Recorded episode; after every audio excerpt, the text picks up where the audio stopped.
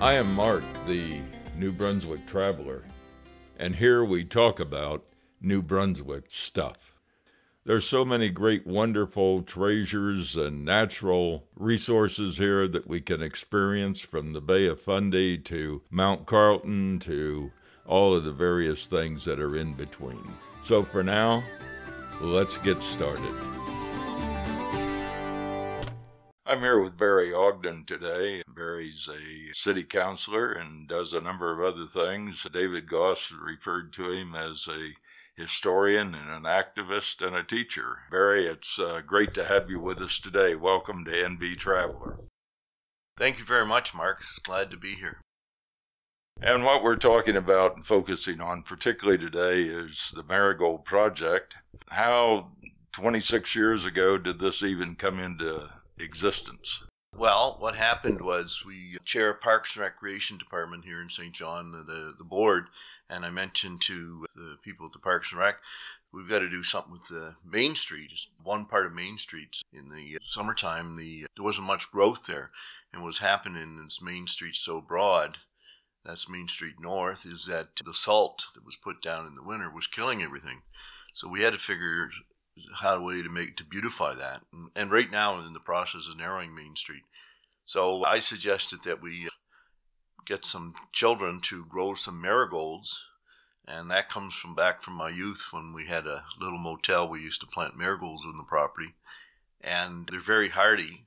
And so we started with Centennial School in the North End, and they started growing them. And they start growing them right after March break, and then we planted them in May, and at the end of May, 1st of June, and it went over really well. And the children came down and planted them themselves. We blocked off the traffic, and since then it's gone over really well. And then that same year we also did a mural on Main Street with high school students. So what's the main purpose then of the Marigold Project?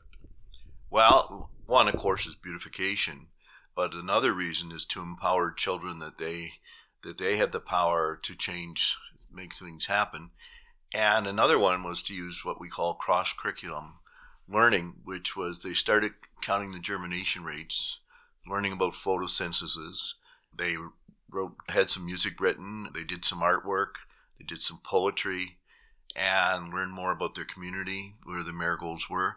So it's what we call cross-curriculum. It's hands-on and academic, and it's inclusive. Every child was involved, and of course it develops pride in the child and in the community, because people were saying, my God, who planted those beautiful marigolds? And of course it was the children and their teachers. I know I work as a tour guide with the Keela Tours, and as we're taking the cruise passengers down Main Street, I'm always commenting about the marigolds. Can you tell me a little bit about the record that was in the Guinness Book of Records? Yeah, well, we started out with one garden and one school, and we're now up to about 46 schools all over Greater Saint John. And I think we've gone over 5 million marigolds now. And 10 years ago, we set the world record for the most flowers planted at one time. We beat a city in China. And we've held that ever since, because we just, pardon the pun, but we just keep growing. And from that one mural, we've done 230 murals now with various artists, about 1,600 artists, and we've had about 80,000 volunteers because we do things like plant spruce trees and paint homes for people, and we've now started cleaning all the rust off the guardrails, cleaning utility poles, cleaned about 400 vacant lots, and took down almost all the graffiti in the city. That's fantastic. The marigolds that are planted here, was that year that you had the Guinness Book of Records the record year for the number of marigolds, or has it increased since then? It's probably increased since then. And I often think that we get to our limit, and then a community center, some other group will call, can we get involved? Because the kids started growing them right after the March break. We spend January, February really getting sponsors and getting the orders in and those types of things. And we order trays, seeds, and soil. And I keep hearing that besides local residents loving them, is the marigolds love them, and the tourists love them. And the tourists love the idea that the children are growing them. You talked a little bit about murals, I know Sussex often calls themselves the mural capital of New Brunswick, but I think maybe we have more murals here in St. John than what they have there. I think we now have the most in Atlantic Canada. Sussex are concentrated in their downtown, and they're very big. We have some very big ones, too, but we've done about 230. We took 30 down, and we refurbished 30. We never want them to look bad, but a lot of them tell the history of St. John, and a lot of them are scenes of very, very bright colors and flowers and things like that. And bright colors have a very positive effect on people. I saw on your website that there's something called the Marigold Awards. Is that an every year thing, or is it just something that's done from time to time? It's more done from time to time. Since COVID, the kids have grown to small groups together, but sometimes we have to send adults out instead of like on one site where we put 40,000 with 1,000 children. We have not brought that 1,000 children back together for 3 years now. We were going to this year, but we're redoing Main Street, so we won't be, the city's narrowing as it used to be, and so we won't be bringing the children back that time. But COVID threw a loop into us, but it didn't stop us. So you're getting back up to speed then again after COVID, and stronger this year even than last year? Yes, and just to give you a little side note about COVID, is after, at the end of World War I, the Spanish flu hit and killed probably 5 times more than what World War I did, number of people. And they estimated that it was 5 years before numbers went back up during the Spanish flu. And the way they figured out the numbers was the largest attendance in those days was people going to church. And it took church attendance 5 years before it came back.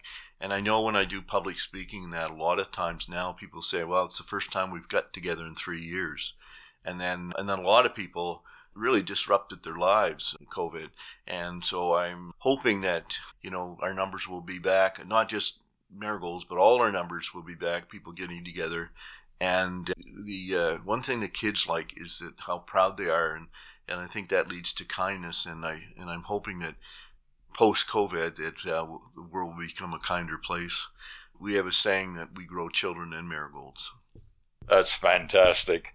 Barry, how can my local listeners become involved more in the Marigold Project and the other things that you're involved with? Well, they could contact me. I'm on Facebook, and you could get me through the City Hall. And we do marigolds all over. We really encourage people to grow marigolds in their neighborhoods and take care of them. That's part of it, too, is that to get people to deadhead them, because marigolds proliferate when you take the heads off them. And they last till November. They're very hardy, and weed them and water them. So we're encouraging more and more people on their own properties and their neighborhoods to do that. And if people want to get some aluminum paint and paint over some of the rust spots on guardrails and keep your utility poles clean. We've cleaned them all in the city. It took us a few years. And to make sure that any graffiti is taken down, clean up litter in the neighborhoods. But yeah, they can contact me, but I'm really just trying to encourage people to take pride in their city and to know their city. And we do paint homes for people who are in need. Mostly it's facades. And I think we did 5 homes in 5 weekends last summer, and we had a different group of volunteers every day.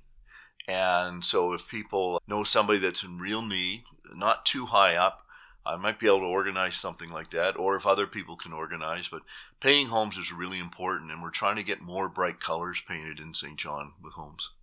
Well, that's fantastic, Barry. Thank you so much for spending some time here with me and NB Traveler, and I wish you a good day. Thank you very much, Mark, and I hope you get a lot of followers on your NB Traveler site. This is just a really good thing that you're doing, and I appreciate it.